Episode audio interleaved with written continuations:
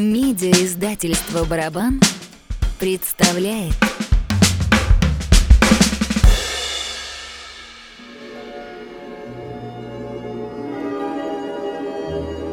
Иосиф Александрович Бродский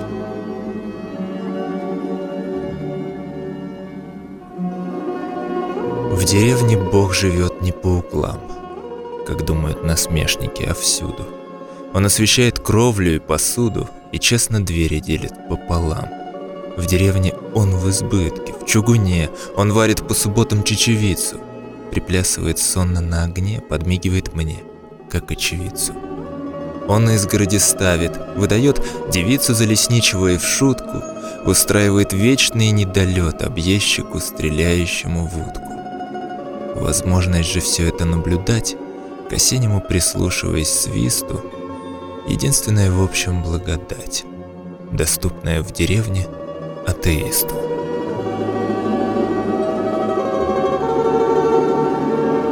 В юности Иосиф пробовал себя во многих профессиях, от фрезеровщика до матроса.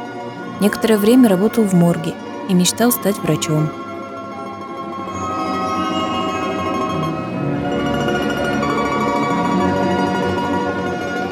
1972 году по настоянию властей ему приходится мигрировать. Он отправляется в Америку. Ему там предлагают должность преподавателя в Мичиганском университете.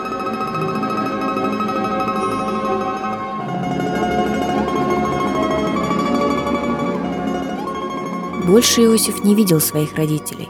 Им не давали разрешения на выезд из СССР, а его не впустили в страну, даже на похороны родителей –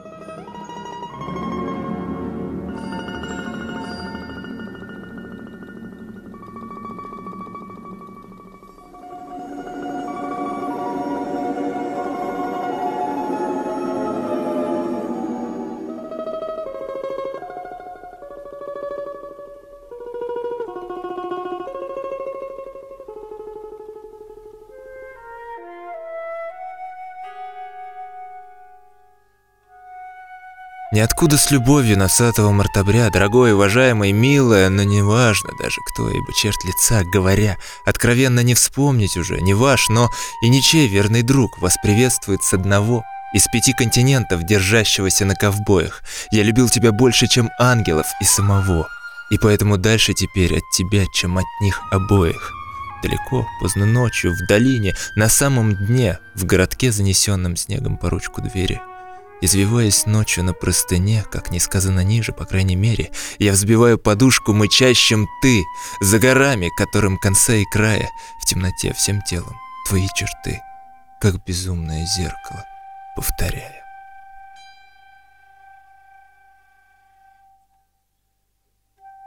Под инициалами МБ, которым посвящены многие стихи поэта, скрывается Марина Басманова, которая родила ему сына. Всю оставшуюся жизнь он был предан ей в письмах и стихах.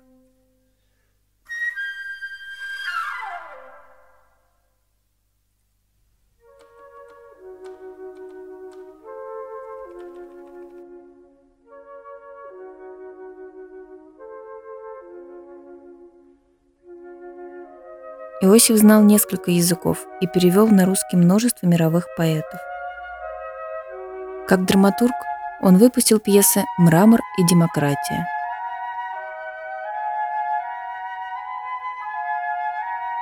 Когда теряет равновесие твое сознание усталое, когда ступеньки этой лестницы уходят из-под ног, как палуба, когда плюет на человечество твое ночное одиночество, ты можешь размышлять о вечности и сомневаться в непорочности, идеи, гипотез, восприятия, произведения искусства и, кстати, самого зачатия Мадонны и Сына Иисуса.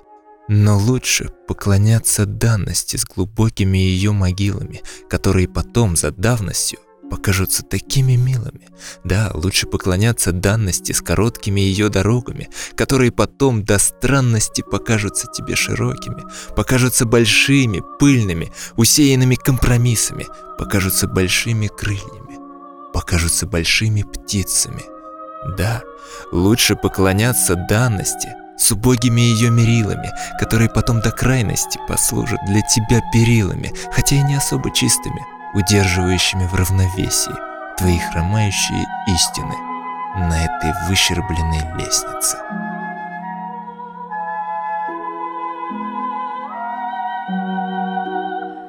В США Бродский женился на итальянской аристократке с русскими корнями, Марии Социни. У них родилась дочь Анна.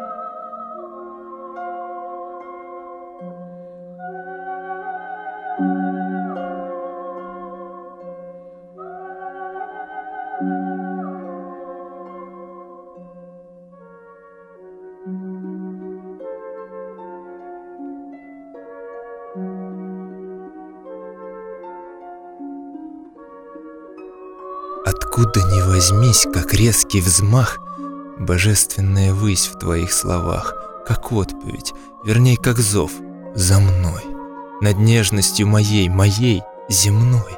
Куда же мне? На звук, за речь, за взгляд, за жизнь, за пальцы рук, за рай, за ад. И тень свою губя, не так ли, хоть за самого себя? Верней, за плоть, за сдержанность, за пал, Всю боль, верней, всю лестницу и шпал, Стремянку дней восставив, поднимусь. Не тело, пуст, как эхо я коснусь и стоп, и уст. Звучи же, меж ветвей, в глуши, в лесу, здесь, в памяти твоей, в любви, внизу, постичь на самом дне не по плечу. Не сходишь ли ко мне, или я лечу?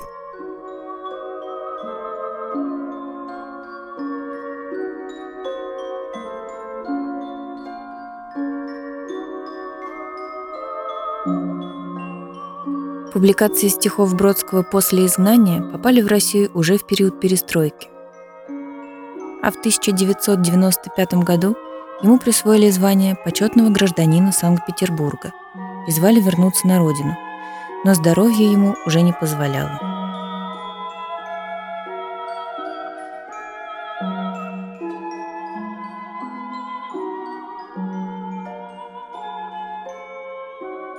Незадолго до смерти Бродский купил себе место на кладбище, написал завещание и адреса людей, которым впоследствии были направлены письма с просьбой не рассказывать о нем и его личной жизни, вплоть до 2020 года. После его смерти по его просьбе были закрыты на 50 лет все его архивы.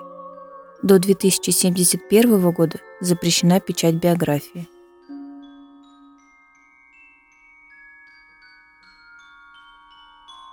Я обнял эти плечи и взглянул на то, что оказалось за спиною, и увидал, что выдвинутый стул сливался с освещенную стеною. Был в лампочке повышенный накал, невыгодный для мебели истертой.